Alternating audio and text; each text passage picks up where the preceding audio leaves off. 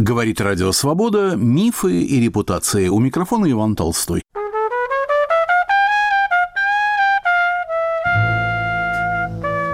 Шум ленинградского прошлого. Петербургское издательство «Алитея» выпустило сборник повестей Ксении Кривошейной «Шум прошлого».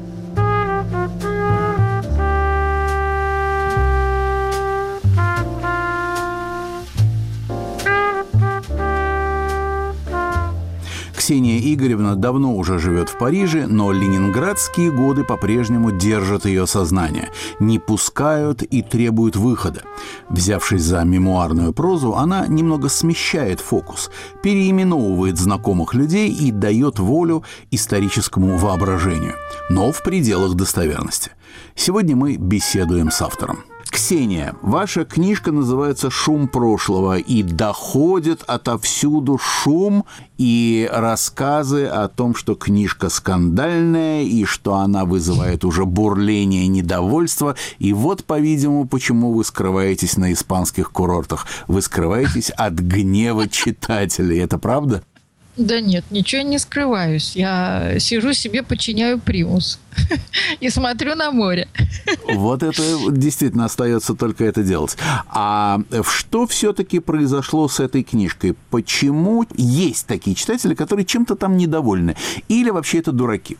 Вы знаете, я думаю, что люди вообще не очень любят, во-первых, правды, а потом, конечно, не очень э, некоторым нравится вдруг неожиданно себя как-то там обнаружить. Но вообще, э, когда я ее писала, все-таки, как всегда, это образы собирательные. И если вдруг неожиданно человек себя узнает в том или ином персонаже, это уж, извините, его личная жизнь, правда? Но я вам хочу сказать, что мне, например, было интересно услышать реакцию двухпоколенческую. Вот, например, я знаю реакцию молодого человека, даже несколько молодых людей, которые воспринимают эти события как бы как вымышленные. Вот что странно. Для них это такой чистый детектив.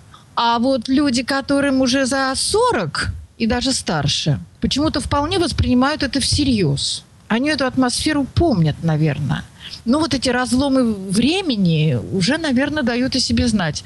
Я бы очень хотела, чтобы лет через 20 все то, что там описано в моей книге, это уже воспринималось как бы утопией прошлого чтобы не было уже возврата к тому, о чем я пишу, и все эти ситуации, которые я описываю. Я предлагаю, прежде чем мы э, перейдем к каким-то страницам этой книги и поговорим о том, кто ее прототипы, что здесь вымысел, что правда, я хотел, чтобы вы немножко рассказали нашим слушателям просто о самой себе. Вы умеете писать биографии, вы написали жизнеописание матери Марии Скопцовой, ну а расскажите теперь, пожалуйста, и о себе.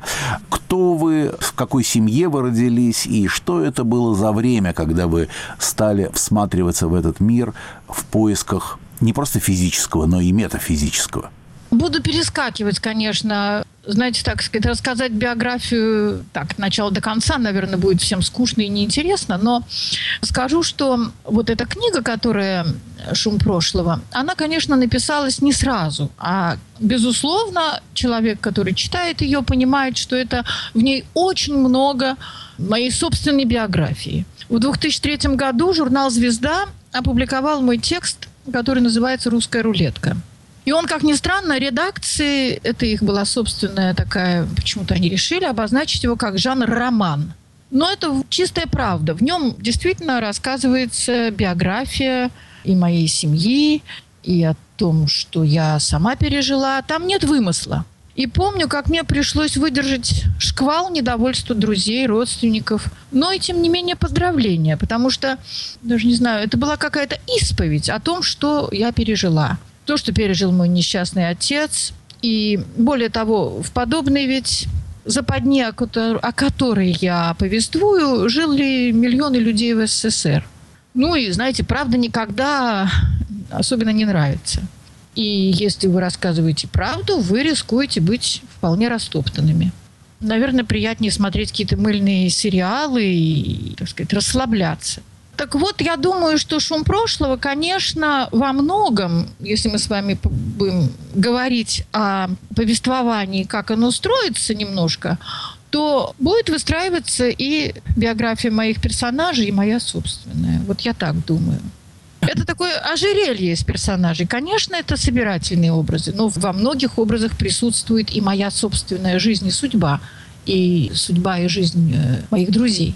Тогда, наверное, вы мне поможете, заинтересовывая наших слушателей, которые, может быть, не читали ни «Русской рулетки», ни «Шума прошлого» еще не успели прочесть. Вы поможете навести какие-то мосты, так сказать, бросить какие-то перпендикуляры из одной книги в другую. Ну, прежде всего, я скажу, что совершенно схематически, что речь идет о судьбе героини, которая из советской страны, из советского Ленинграда попадает во Францию, попадает в Париж и окунается в эту русскую жизнь и в ней раскрывает для себя глаза на то, что есть такое иммиграция, на людские судьбы, на то, как откликается одна жизнь в другой, как она в ней преображается, как начинается понимание того, что с тобой было, и ты научаешься видеть вокруг себя совершенно не так слепо, как это было поначалу. Ну, в общем, каждый, кто когда бы то ни было приезжал за границу из России и жил не зашоренно, не в монастыре, а все-таки в реальной жизни, действительно проходил через вот эти вот испытания и через эти инициации. Расскажите, пожалуйста, как было в вашем случае, если взять жизнь подлинную? Вот семья, в которой вы родились, и нравы, которые царили тогда в Ленинграде, и ваши компании, ваше окружение, разговоры с родителями. Что вообще все это было, если говорить о подлинной стороне дела? А потом мы поговорим и о вымышленной. Что собой представляла ваша семья? Ну, моя семья представляла из себя э, такой типичный, э, хотя, может быть, и не типичный, все-таки анклав такой русской интеллигенции, художественной, творческой. Мой дед был очень известным со стороны отца оперным певцом Иваном Васильевичем Ершовым. Отец мой тоже поначалу думал посвятить себя певческой карьере, потом стал художником. Мамочка моя была актрисой Тюза. И в нашей семье, которая была всегда очень открытой, дружески расположенный к всяческим, как говорится, ну, людям. Особенно, особенно, конечно, это проявилось уже после смерти Сталина, после 1953 года. Это происходило в Ленинграде, надо уточнить. Вот. К нам приходили и поэты, и художники, и то, что называется диссиденты, если так можно сказать. И то, что я описываю часть моей книги «Комаровская», это поселок Комарово под Ленинградом, конечно, это списано почти все с жизни, так как оно и было. И там, собственно, даже вымысла-то практически нет. Вся эта атмосфера комаровской молодежи, золотой молодежи, но не только.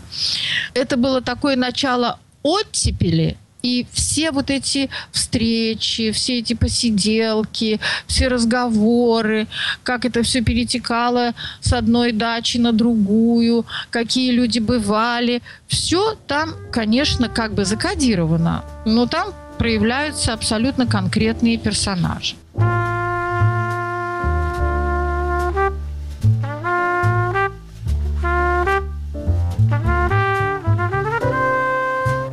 На волнах Радио Свобода программа «Мифы и репутации». У микрофона Иван Толстой.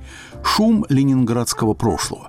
Петербургское издательство «Алитея» выпустило сборник повестей Ксении Кривошейной «Шум прошлого». Сегодня мы беседуем с автором. Но расскажите, пожалуйста, вот о нравах. Не, не о том, что семья была художественная и ходили такие-то люди, а вот какой девушкой вы вырастали, с какими взглядами, с какой позиции, как вы были ориентированы социально, идеологически, культурно, что вас привлекало? Вот э, из ваших книг можно понять, что юность у вас была, что называется, золотая, бедовая. Я не знаю, какая она была золотая. Вы знаете, что я могу сказать, что я все-таки была окружена очень интересной молодежью. Правда, почему-то все мои друзья были старше меня лет на пять, на шесть, вот так вот. Я поступила в театральный институт, это называлось постановочное отделение, к Николаю Павловичу Акимову. Это было очень интересно, потому что все-таки по тем временам, это был 62 год, это был один из самых интересных по тому времени людей, которые совершенно необычно как-то вели все свои и лекции, и он общался с нами. Это не были просто какие-то вот такие сухие задания. Это была атмосфера совершенно особая. Он нас водил в театр, мы посещали все его спектакли, конечно. И по натуре своей я всегда, в общем, как-то стараюсь оставаться человеком открытым. Мне повезло с друзьями. Мне повезло с друзьями. Я могу сказать, что я стала входить в какие-то самые разные круги друзей. То, что могу сказать о Комаровской вот этой братьи, потому что действительно была такая Комаровская братья. Мы много жили на тогда даче у Парайкошицев, что я тоже описываю в своей книге. И Алексей Парайкошец очень много общался с такими людьми, как э, Игорь Смирнов. К нам стали приходить Анатолий Найман. Папа тогда немножко работал уже. Он иллюстрировал стихи Генриха Сабгира и стихи, которые писал Женя Рейн. И вот эти люди посещали нас и в Комарово, и в Ленинграде, в ленинградской нашей, конечно, квартире. И помимо того, что папа был иллюстратором где-то с 57 года, он уже иллюстрировал детские книги, то, что я сама стала потом вместе с ним делать и работать, он много делал как бы экспериментальных работ для себя. Это целая область его творчества. Это, так сказать, работа за шкаф. Вот у меня есть такой рассказ «Работа за шкаф», где я подробно рассказываю об окружении нашим художественным людей, которым приходилось писать в стол и работать за шкаф. И это были люди того времени. Это были художники и официальные, и неофициальные, которые к нам приходили. Это было очень интересно, потому что, ну, вот эта оттепель, которая продлилась, может быть, очень коротко, но она меня сформировала. Сформировала на всю оставшуюся жизнь. Я благодарна этим людям. Их трудно перечислить, потому что их было очень много. И если возвращаться даже вот к этому Комарову, я помню прекрасно, как Эра Корбова, которая была в то время женой Толи Наймана, привела к нам в дом однажды Иосифа Бродского. И так мы познакомились. И он стал читать свои стихи тогда. Я помню довольно комический случай, потому что моя бабушка, профессор э, консерватории, ну, можно себе представить женщину довольно все-таки такого другого склада, другой культуры. Я думаю, что для нее Тютчев это, так сказать, была вообще вершина поэзии. И можно себе представить, как эти люди, выросшие в Маринском и Кировском театре, могли бы воспринимать, как читал Иосиф свои стихи. Но это довольно особое. Это все знают, как Иосиф читал стихи. Но для нее это было довольно... Она странно реагировала. Как именно она реагировала? Ей это очень не понравилось. Но она просто присутствовала при этом. Она сказала автору об этом? Вы знаете, я сейчас не помню. Я не помню этого, я не помню. Вот. Ну, делая маленький мостик на мою книгу «Шум прошлого», конечно, какая женщина сейчас не будет говорить, э, что за ней ухаживал Иосиф Бродский. Но там у меня есть выведенный такой персонаж в вельветовом пиджаке с посещением филармонии. Все мы, конечно, филармонию посещали, и малый зал, и большой зал. И посещали джемсейшены в университете. И вот все это наше братство как-то вот так вот варилось. И такой там у меня рассказ маленький, как Иосиф стал за мной шутливо ухаживать. Это довольно так... Ну, правда, так было. Все-таки это входит, конечно, в мою биографию, что говорить.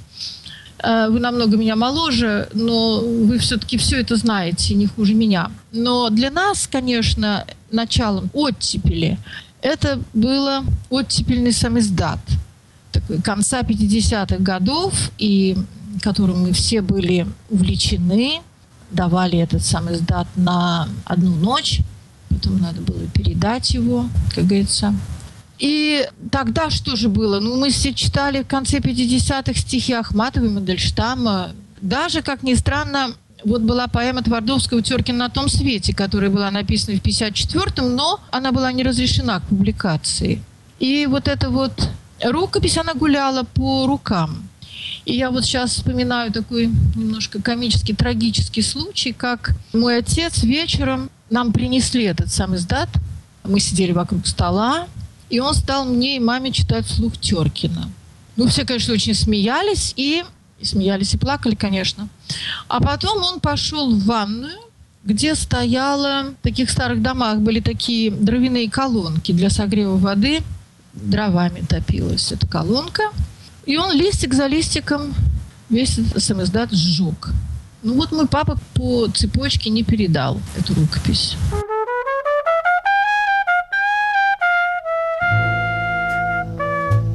Я напомню, что на волнах Радио Свобода программа «Мифы и репутации». У микрофона Иван Толстой. Шум ленинградского прошлого. Петербургское издательство «Алитея» выпустило сборник повестей Ксении Кривошейной «Шум прошлого». Мы беседуем с автором.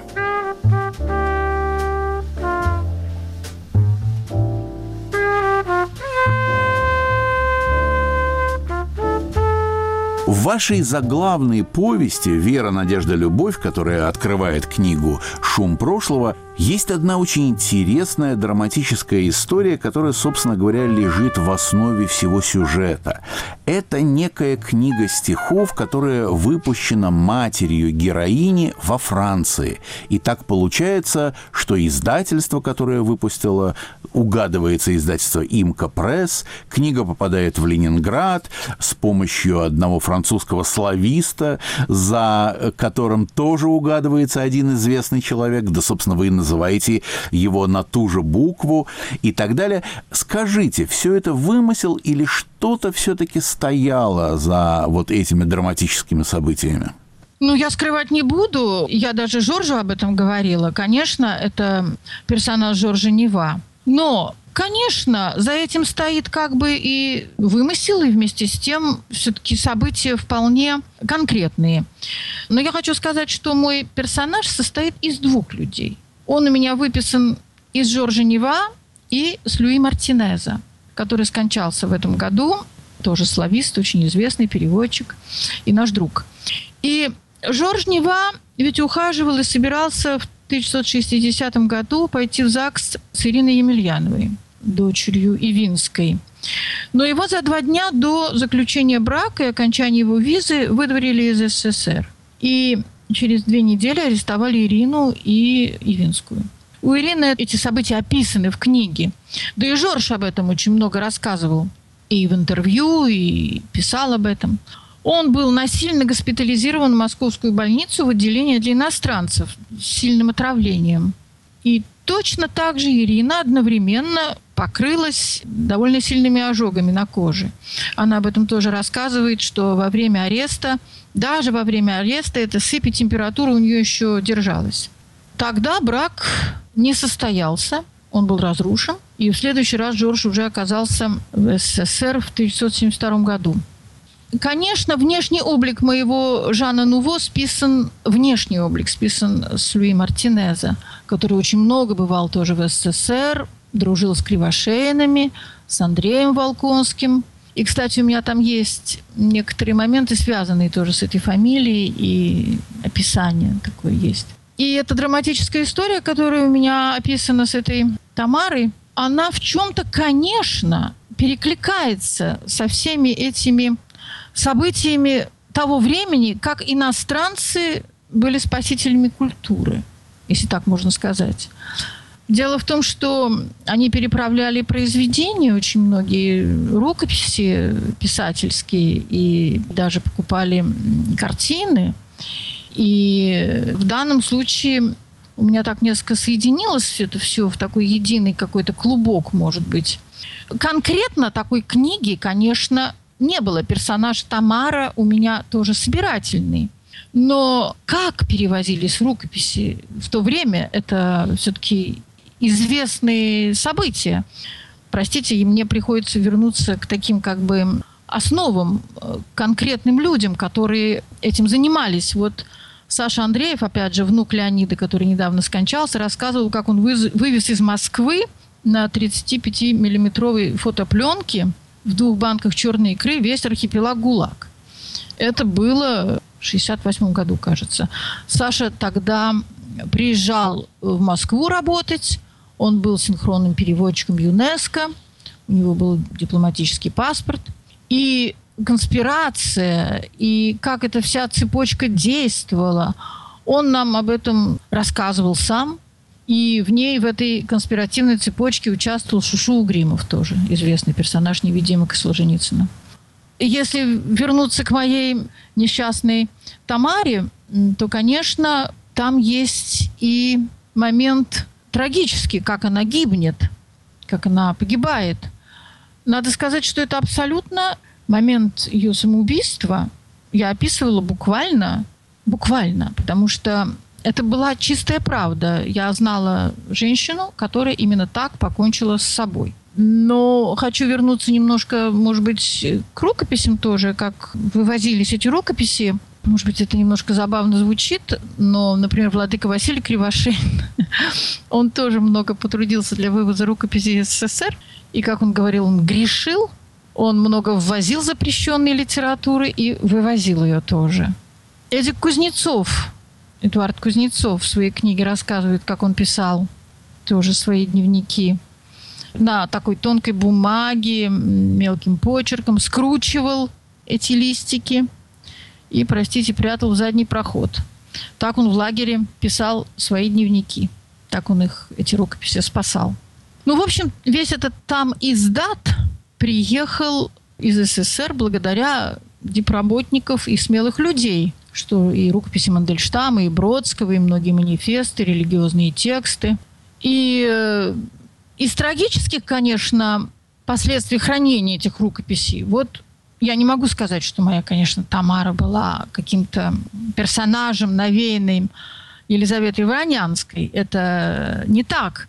Но необходимо ее вспомнить. Она была тем самым трагическим персонажем, помощницей машинистка Солженицына, которая тайно хранила часть его рукописей, была арестована КГБ. И при всей конспирации, на которую Александр Александрович был большой мастер, произошла осечка, и КГБ вышла на эту Воронянскую. В результате бедная женщина не выдержала допросов и повесилась. Если сказать о том, как, о том самоубийстве этой Тамары, то это реальное событие. Так поступила близкая подруга моей бабушки. Надо сказать, что угадывается в моем описании квартиры. Это квартира наша на Гороховой, на Гороховой 4. И вот эта близкая подруга моей бабушки выбросилась из окна именно этой квартиры. Именно так, как там подробно описано, довольно, может быть, странно, но вот так это случилось. А у нее это было связано с каким-то политическим преследованием или это другая история? Нет, это абсолютно другая история. Никакого политического преследования не было. Абсолютно никакого. Нет, это абсолютно история никакого отношения не имеющая, но просто я описала это как было. А вот э, что было настоящим, действительно, я это помню. А настройщики рояля, у меня там есть э, эпизод – как настройщик рояля приходит в эту квартиру и как он падает в обморок. Когда он видит форточки, форточки этого окна, он видит крышу дома. И вдруг он понимает, что тут, именно в этой квартире, он был в камере, что он был арестован и здесь сидел. И я между прочим, сама помню, помню этого настройщика несчастного. И, конечно, дом довольно странный все-таки, это Гороховые 4. Вы сами понимаете, что он примыкает к номеру 2, где с 1918 года находилась Всероссийская, как она называлась, чрезвычайная комиссия, да, ВЧК во главе с Дзержинским. Ну и улица носила, до 91 года носила имя Дзержинского. И дом 4 при царе Горохе, конечно, принадлежал страховому обществу «Саламандра». Очень красивый фасад был. Потом со временем он как-то совершенно обветшал. И вот где-то, наверное, с каких-то 30-х годов в этот дом стали заселять всякими знаменитостями, особенно театральными знаменитостями. Э, сейчас на этом фасаде висит доска Преображенской, Софьи Преображенской певицы, Вагановой. Композитор Дунаевский там жил. И там же висит мемориальная доска моему деду, Иван Васильевич Ершов, 1931 года в этом доме там жил и так далее. Дом довольно страшный. Папа мне рассказывал, что иногда в определенное время он, какие-то 30-е годы, он слышал шум колес, как приезжали машины. Вот. Люди исчезали, квартиры закрывались, и туда заселялись новые актеры и композиторы. Ксения, а вот это все эти персонажи, следователи Ленинградского КГБ, оперативные работники, это все имеет какое-то отношение э, биографическое к вам? Или это описано со чьих-то слов, каких-то близких, кто вам исповедовался? Что это? Или это вообще просто все фантазия? Нет, почему фантазия? Это абсолютно не фантазия. Я, кстати, в своем ужасно мне не нравится, что назвали, что это роман «Русская рулетка». Никакой это не роман. Чистая правда.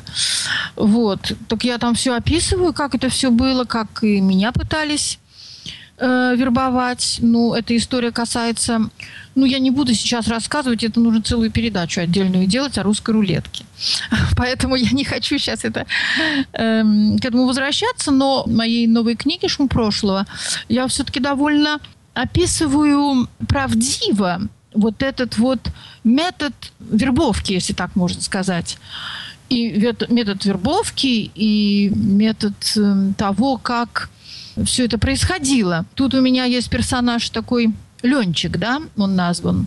Он очень такой типичный персонаж. И вот эта вот схема и процедура вербовки у меня как бы такая очень реальная э, списана. Ну, вы знаете, что ведь э, все эти наши все эти наши кухонные посиделки, все эти наши замечательные оттепельные, как сказать, круги и писателей, и художников, все мы были буквально как оспой, э, пронизаны этими стукачами, как называли, да, стукачами. Но чаще всего, вы знаете, так бывает, что Нина Алексеевна, кстати, Кривошеина очень хорошо как-то сказала, что вот мы думаем, что вот этот человек, так сказать, стучит, или что он там шпион, а вот все это не так. А вот на того человека, на которого мы не думаем, вот он-то и есть, так сказать, вот, может быть, каким-то агентом. Да? Ну, я помню, как покойный, например, Володя Овчинников, художник, очень известный такой питерский художник, мне со смехом говорил, ну, у нас есть такой свой маленький стукачок. Мы его всегда приглашаем на свои домашние выставки и чтение сам издата. Пусть все знает из первоисточника. Ну, так сказать, таких людей иногда и не заподозришь. И все это так было. Вы знаете, мой Ленчик списан как бы с такого человека мелкого. Ну, мелкий, вредный, очень типичный того времени. Во всей этой атмосфере, которую я описываю, он такой очень типичный человек. А вот, например, из таких знаменитых примеров проникновения и раскаяния, если так можно сказать, потому что мой Ленчик, кстати, раскаялся в конце. Только он так раскаялся довольно трагически. Трагически раскаялся, поздно. Есть такой фильм, который снял Николя Жало, французский режиссер, довольно известный. Он снял фильм, который называется «Диссидент из КГБ». Это пример, то есть это он живой персонаж, он живет сейчас, такой Виктор Орехов, капитан КГБ Виктор Орехов. И в свое время он был арестован и обвинен в том, что, пользуясь служебной информацией, он помогал диссидентам. Он предупреждал их о грядущих обысках и арестах. И это такой серьезный персонаж.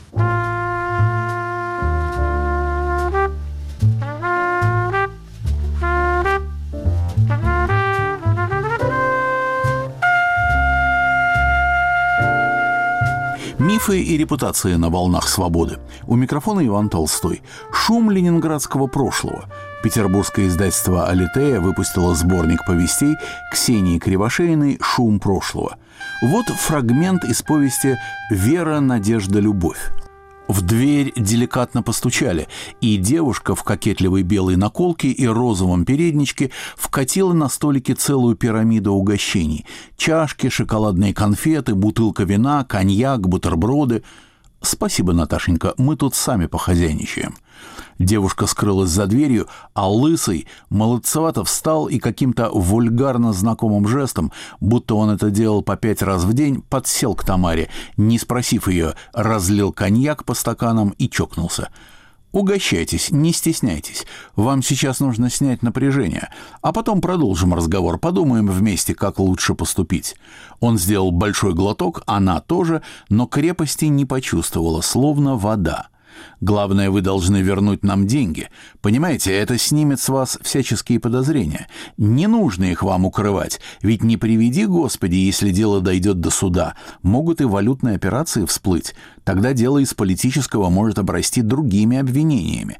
Как говорят в народе, от тюрьмы и от сумы не зарекайся. Зачем это вам? Подумайте о семье. Вы хотите сказать, что меня арестуют? За что? Тамару била дрожь. От ее лихой бодрости и уверенности не осталось и следа. Да как и за что ее могут арестовать? Неужели издание этой книжонки уж такое преступление? Неужели встречи с Жаном, который не первый раз бывал в СССР, могут быть причиной ареста? Почему Лысый намекал на отца? Ей вспомнили слова друзей, что ее отец академик, для нее стена, защита, и ничего произойти не может, а потому она и решилась на эту публикацию. Мы ведь знаем, что о вас будет передача по BBC. А если ваш отец ее услышит? Но мой отец человек интеллигентный. Он ученый с мировым именем. Он меня любит и многое может понять. Наверное, но... И, помедлив, Лысый добавил. Он нас просил с вами поговорить. Как? Этого не может быть! Вы лжете! Она почти без сил в изнеможении полулежала, откинув голову на спинку кушетки, и судорожно думала только об одном, как ей выбраться отсюда. Неужели он меня сейчас арестует? А может, отравит, как Жана? Тут она почувствовала, как ее зубы бьются о край стакана, и холодная змейка льется по шее за вырез платья. Лысый, наклонившись и больно упершись острыми коленками ей в ноги, насильно вливал в нее коньяк. Она не сопротивлялась, она пила, и с каждым глотком ей становилось все страшнее. Что, совсем раскисло? Как дурака валять и с мальчишками кувыркаться, так смелости хватает, а как отвечать, так в штаны наделала, а ведь не девочка. Тут Тамара в отчаянии подумала, что может переспать с ним, и все уладится — она так близко чувствовала его мерзкое несвежее дыхание, которое не перебил даже коньячный смрад. Ей было так страшно и душно от всей этой пирамиды чашек, конфет, фруктов. Но как же все это прекратить? Как вздохнуть свободно? — в следующую секунду будто молния пронеслась в ее голове, и она осознала, что ведь с этим страхом она жила всю жизнь и ненавидела не только отца и мать, а еще совершенно подсознательно стремилась обойти непреодолимые препятствия, которые воздвигали перед ней подобные лысые сволочи. На ее пути они стояли всегда, и теперь, и в этот странно непредвиденный момент ее прозрения в этом гадком номере гостиницы она поняла, что наконец-то перед ней лежит прямой и ясный путь. Да как же она этого раньше не видела? Так вот, дорогая Тамара Николаевна, ты сейчас вернешься домой, обдумаешь все, вспомнишь детали и утром мне позвонишь. Вот по этому телефону. Бумажка легла ей на колени. И еще на всякий случай хочу напомнить, что предложения издавать стихи в наших журналах остаются в силе. Но это зависит только от тебя. И Мишка Скляров тоже — Тамара словно в тумане помнила, что через пару минут Лысый кому-то позвонил, говорил тихо, потом взял ее за руку, помог встать с дивана. Они вышли в коридор, спустились на лифте в пустой холл. Перед входом в гостиницу стояла машина, но не такси, а какой-то частник в сером «Жигуленке». Домчались быстро. Она вошла в квартиру, бросила сумочку под вешалку, прошла в ванну, ополоснула лицо холодной водой. Неужели они Жана арестовали? Разве с иностранцами они имеют право так поступать? И о BBC знают, и, как ей показалось, Лысый намекал на ее связь с Ленчиком. Неужели и его арестовали или только на допрос вызывали? Когда же они все успели? Уже ночь. Нужно бы успокоиться, обдумать, а посоветоваться не с кем. Был бы Толик рядом. Но где он и как его найти? Мысли продолжали нанизываться, словно бусы, и она вспомнила об отце. Неужели он все знал? И почему никогда с ней не говорил? Значит, считает меня пропащей. Да ведь я только стихи писала, и если подумать, то никогда к ним серьезно не относилась. А так, играючи, ради спортивного азарта, попробовала их издать. Ну и что? Она прошла в комнату, открыла дверцы платяного шкафа.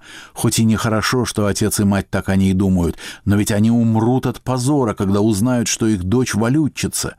Сразу вспомнились рассказы о диссидентах, разные процессы, недавняя история с Бродским. Неужели и меня так будут судить? Может, вышлют из страны? Но это же несерьезно. Какая же я диссидентка? Тамара порылась на полках, но того, что искала, не нашла. Наконец вспомнила, где это у нее лежит, открыла тумбочку и достала три пакета с ватой. Она знала, что в ванной, в аптечке есть широкие бинты. На волнах радио «Свобода» звучит фрагмент из повести Ксении Кривошеиной «Вера, надежда, любовь». Продолжаю чтение. Она стянула покрывало с кровати, сбросила одеяло, подумала, что лучше всего разрезать простыню на полоски, будет подобие бинтов, и под ними вата хорошо удержится. Разложила все на кровати, достала ножницы, но тут вспомнила, что забыла самое главное, и пошла на кухню. Содержимого в бутылке было вполне достаточно, так что все обильно пропитается. Тамара села перед зеркалом, разорвала пакеты, засунула куски ваты за прическу, крепко примотала бинтом, потом подумала, взяла думку и, укрепив ее на затылке шпильками, еще раз обмотала голову. Покрепче завязала. Остатки ваты она засунула за бюстгальтер, так будет надежней. Бросила взгляд на стол. — Здесь было разбросано много разных предметов, нужных и не очень. Вот незаконченное письмо, а здесь стопка стихов, записная книжка. Из письменного стола бумаги тоже лучше уничтожить. Да, вот еще и фотографии. На мелкие кусочки она порвала письма и спустила все в унитаз. Записную книжку разодрала особенно тщательно, выбросила за окно. Белые бабочки адресов, подхваченные ветром, на прощание мелькнули в ночи. Кое-какие фотографии она возьмет с собой, их можно засунуть под бинты а рукописи нужно сжечь, хотя она подумала и, собрав кое-как развалившуюся кипу бумаг, прошла в комнату дочери. Нет, оставить Маруси нельзя. Если будут искать, то найдут, и ей будет плохо. Заподозрят в сговоре. Лучше всего послать это по почте. Но кому и как? Единственный адрес, который она помнила наизусть, был адрес Миши Склярова. Тамара быстро написала записку. «Вот рукописи, я согласна. Можешь их передать в издательство» вложила все в большой конверт и снесла на кухонный стол. Завтра утром придет домработница и отнесет эту бандероль на почту. Как давно за ней следят? Может, еще с незапамятных времен их счастливой жизни столиком? Странные разговоры, странные знакомые. Воспоминания множились, теснились, бежали на перегонки и в панике забивались в угол. Этот лысый наверняка сюда завтра заявится, а поэтому нужно спешить. Мальчишку этого Ленчика жалко. Попался, как кур во щип. Глупенький. Но а на тело, видимо, ваты не хватит. И тогда необходимо разрезать простыню. Она засунула кое-какие обрывки бумаги в карманы, открыла бутылку, понюхала. Да, вроде то самое. Нужно действовать быстро. Сначала полить голову, чтобы хорошо пропитались вата и бинты. Едкая жидкость попала в глаза. Хватило в самый раз. Платья и простынные полоски промокли, как надо. Керосин нестерпимо жег кожу. Скорее, скорее, скорее, только бы успеть. Тамара Николаевна пододвинула стул к широкому подоконнику, встала на него, пошире распахнула окно, чиркнула спичкой. Не повезло, сломалась, зато вторая вспыхнула синеватым язычком. Огонь быстро перекинулся с шелкового платья вверх к волосам, охватил всю фигуру, и Тамара, неловко взмахнув руками, словно желая удержаться на краю, а не упасть, отчаянным огненным факелом ухнула в пропасть дворового колодца. Это был фрагмент из повести «Вера, надежда, любовь», которая вошла в сборник «Шум прошлого», выпущенный петербургским издательством «Алитея».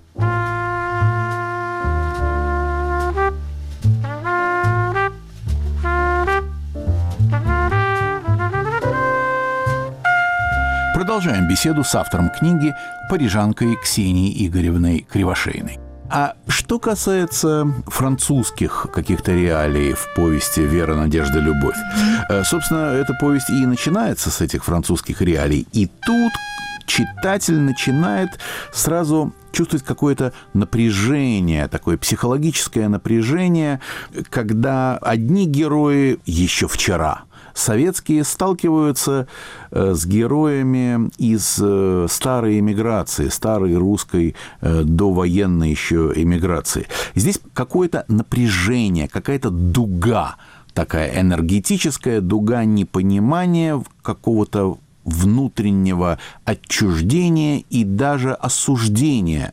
Э, не могли бы вы э, рассказать, о чем, собственно, идет речь? Э, какие реалии стоят за этим? Почему русский язык оказывается не общим русским языком для той и другой половины, а как бы двумя языками, разобщающими людей? Слушайте, это какой-то прям русский мир вы меня собираетесь спрашивать о русском мире? А вы думали, Литейным 4 или Гороховой 2 все ограничится? В глаза смотреть Ксении Ершова. Ершова Кривошея, да? Пожалуйста. Да. Э, вы знаете что? Я вам могу сказать так странно, странно. Это про иммиграцию. Э, я помню прекрасно, что не только я одна – ведь э, русская иммиграция, она всегда была очень разделенной и всегда была очень и очень разобщенной.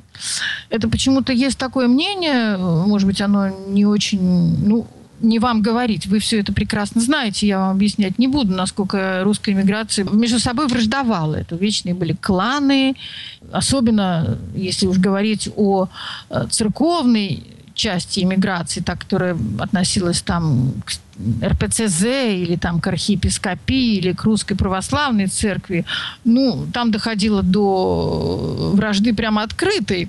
Вот если ты пошел в церковь русского патриархата, то ты уже враг для человека, который ходит на Рюдарю, например, да, или в РПЦЗ. Ну, в РПЦЗ считалось такие зубры, зубры такие вот настоящие люди, которые хранят традиции. Так это было и как бы по всем слоям. Это касалось и интеллигенции, и э, пишущей интеллигенции, то есть художественной литературы. Вот, то есть, ну, все это продолжалось. И как ни странно, я сама это застала. Я застала, что русская эмиграция ждала людей новых. Они всегда ведь мечтали или поехать в Россию, или чтобы принять людей оттуда, которые приезжают. Новые, такие вот какие-то новые э, дыхания, новые э, мысли, слова правильные, так, чтобы вот им, может быть, не то, что подсказали, как надо жить, но было такое какой-то идеализации немножко русской интеллигенции. Ну, в конце концов, третья иммиграция, вы прекрасно знаете, что это все-таки была очень интересная волна поэтов и писателей, художников. Но вы знаете, как ни странно, вот эта третья волна иммиграции художественной, которая попала на Запад в 70-е годы, где-то 70, начиная, наверное, Шемякин, по-моему, выехал в 71-м, если не ошибаюсь, они были абсолютно не вхожи вот в эту русскую иммиграцию второй волны. То есть это уже были э, дети и внуки. Они ее не приняли.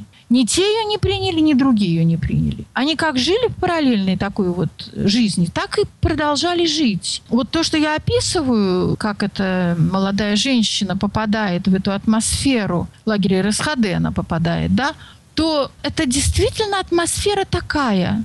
Это вот странно. Это очень обидно было для многих э, приехавших из России попасть вот в такую как бы полуотверженность, непонимание. Ксения, а ваша собственная Франция, как она сложилась? Вот... Э, прекрасно. Она сложилась прекрасно. Когда вы попали во Францию? Я попала двухэтапно, я попала, придется сказать, про эти два этапа.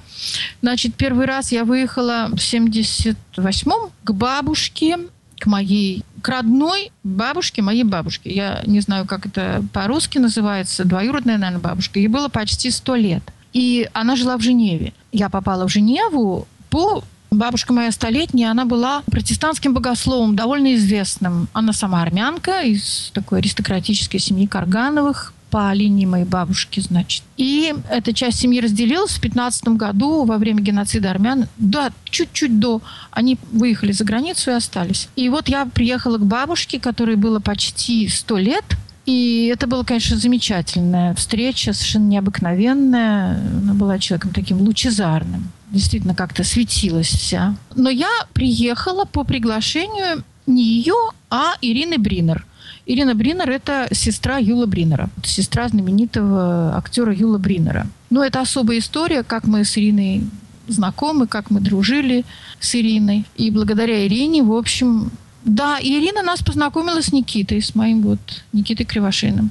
И когда я уезжала, я была в гостях, и я пробыла в гостях какое-то время, значит, там, не помню, тогда три месяца, кажется. Уехала, вернулась в СССР, и когда мы с Никитой расстались, мы, конечно, расставались на всю жизнь. Мы думали, что мы больше никогда не увидимся. Это была довольно такая драматическая история. И в результате все-таки Господь милостив после очень многих тяжелых испытаний, которые выпали на нашу, на нашу судьбу или на наше, так сказать, э, вот, воссоединение, если так можно сказать. Мы с ним соединились, это был 80-й год, конец 80-го года, я приехала в Париж. И осталась. Вот. И что такое ваш э, русский Париж? Э, что такое мой русский Париж? Вы знаете, я вам скажу, что когда я попала в Париж, мне Никита, все-таки русский, он, он, недаром он написал книгу «Дважды француз Советского Союза». Да? Его книга называется «Дважды француз Советского Союза». Он мне сказал, я тебя очень прошу, очень прошу, ты должна войти во французскую жизнь, ты должна действительно погрузиться во Францию, ты должна всячески попробовать и профессионально, главное, профессионально попробовать вжиться в, вот в эту культуру. Естественно, я, мне было довольно много лет уже. Я приехала все-таки довольно созревшим человеком. Мне было 35-36 лет. И я оставляла за собой уже достаточно большой такой как бы багаж ну, сделанного, наработанного, пережитого. И было довольно трудно. Но для меня, во-первых, я очень люблю Париж, люблю Францию, обожаю ее. И благодаря Никите я ее, я Францию очень хорошо узнала. И для меня Франция стала... Это мой дом, это моя страна. И не забывая Россию, конечно, я не могу ее забыть, я говорю на этом языке, я питаюсь этой культурой каждый день. Но для меня Франция стала второй родиной. Это французское ваше окружение, французское пребывание, но вы не перестали быть э, русской женщиной. И, конечно, Париж полон русской речи, русских впечатлений, русских воспоминаний, русской культуры. Поделитесь, пожалуйста, чуть-чуть вот этой стороной дела. Безусловно. Вы знаете, что я не могу сказать, что мы всегда общались и всегда с Никитой общались с русскими. У нас э, была очень большая, конечно, оставалась связь с той частью ну, аристократической частью, если так можно сказать, русской эмиграции. И одновременно, конечно, с э, людьми, которые э, были уже новой тоже волной эмиграции. Мы очень дружили с Вадимом Делюне, с поэтом Вадимом Делюне. Это был замечательный все-таки прекрасный вы знаете, кто такой был Вадим Делюне. Не будем сейчас как бы говорить об этом. Естественно, у нас были контакты с русскими художниками, вот, приехавшими. Э, мы очень дружим до сих пор с Оскаром Рабиным. Замечательный нами любимый человек. И, конечно, у нашей семьи был большой друг Николай Васильевич Вырубов. Это был великолепный, светлый и очень такой значительный человек русской миграции. Также и Константин Алексеевич Андронников, с сыном которого мы до сих пор дружим, с Марком Андронниковым. Кстати, Насевич Андронников был э, прекрасным переводчиком, замечательной личностью. Долгое время преподавал в Свято-Сергиевском богословском институте, был ректором этого института и был, конечно, переводчиком знаменитым Деголя, потом Ширака. Вот. И Никита с ним очень дружил и необыкновенно его ценил. Ну, вот так вот сразу ну, общались с Марией Васильевной Синявской, с Татищевым, с Изыманом, любимым нашим, который написал замечательную книгу своих воспоминаний о всех его трагических, пережитых его годах. Все то, что связано было с Мариной Цветаевой и его матерью, и с Клепиниными. Он был интереснейшим рассказчиком и долголетним сотрудником «Свободы». Да, совершенно верно. Я с ним в 88 году именно в Париже, бюро «Радио Свобода» и познакомился. Это он первый в моей жизни произнес то, что потом оказалось совершенно очевидным, напрашивающимся. Мы вышли после какой-то записи и увидели по всем улицам э, вокруг авеню Раб где тогда находилось бюро, везде припаркованные машины. Невозможно, очень трудно было даже перейти где-то улицу. Второе население Парижа, сказал Дмитрий Васильевич. И это была истинная правда. В 88-м я представляю, что же делается в Париже сегодня. Подвешивают, что ли, машины? Машины теперь, к сожалению, взрываются. Это верно. Ксения, вы автор и воспоминаний, вот «Русская рулетка», то есть книги нон-фикшн, вы автор э, биографии и жизнеописания матери Марии Скопцовой, вы автор э, художественной книги «Шум прошлого». Что вы будете писать дальше? Есть ли у вас желание писать? Куда направлены ваши мысли и надежды? Вы хотите меня спросить о моих творческих планах? Например, так, но я выразил это по-другому. Не знаю. Я только что закончила один текст. Не знаю, что с ним будет, но не буду сейчас говорить, о чем он. Вы знаете, что я ведь не профессиональный писатель. Это так некрасиво говорить, но я, я самоучка. Даже несмотря на то, что я училась у Николая Павловича Акимова и считаю, что и мой отец был моим учителем, и такой музей, как Эрмитаж, и то, что я обожаю Набокова, и считаю его величайшим писателем. И очень люблю «Петербургские зимы» Георгия Иванова. И то, что я сейчас читаю Томаса Мана, Иосиф и его братья, эти два тома, и восхищаюсь, поглощена этим всем. Вот на всем этом я... Это мои университеты, если так можно сказать. Я абсолютно не профессионал в своей жизни. Я действительно самоучка. Может быть, как-то Господь что-то мне там отвалил, какие-то таланты. Но, поверьте мне, я с такой же увлечением и таким же творчеством, если так можно сказать, подхожу к своей кухне. Я обожаю готовить, а поэтому я не знаю, что я изготовлю в следующий раз, в смысле литературного блюда. Вот не знаю. Или напишите кулинарную книгу, собственно. О, нет. Это, вы знаете, это все пишут кулинарные книги. Извольте. Нет. Ни за что. И на этом мы заканчиваем беседу с Ксенией Игоревной Кривошейной, автором сборника повестей «Шум прошлого», вышедшего в петербургском издательстве «Алитея». Над выпуском «Мифов и репутации» работали режиссер Илья Бобчинецкий и редактор Иван Толстой.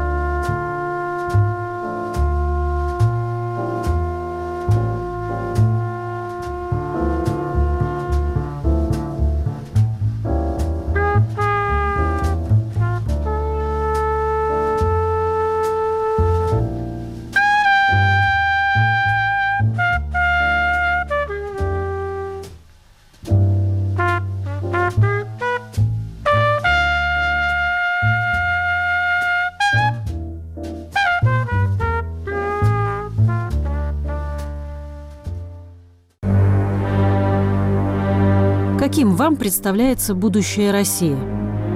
Есть вариант, что мы пойдем по европейскому пути, есть вариант, что по китайскому, есть вариант, что по скандинавскому. У нас все-таки есть своя определенная специфика на этот счет. Это от многого зависит.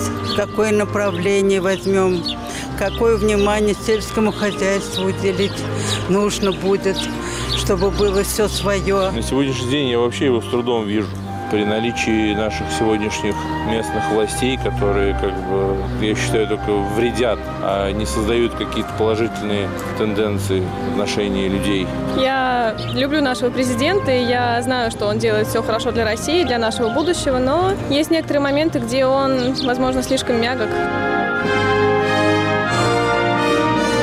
Радио «Свобода». Глушить уже поздно.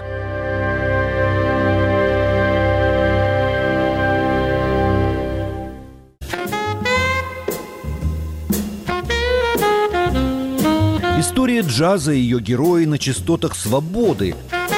на радиоволнах и на нашем сайте www.svoboda.org. Диксиленд и блюз, свинг и хардбоп, третье течение и авангард, фольклорный джаз и необибоп.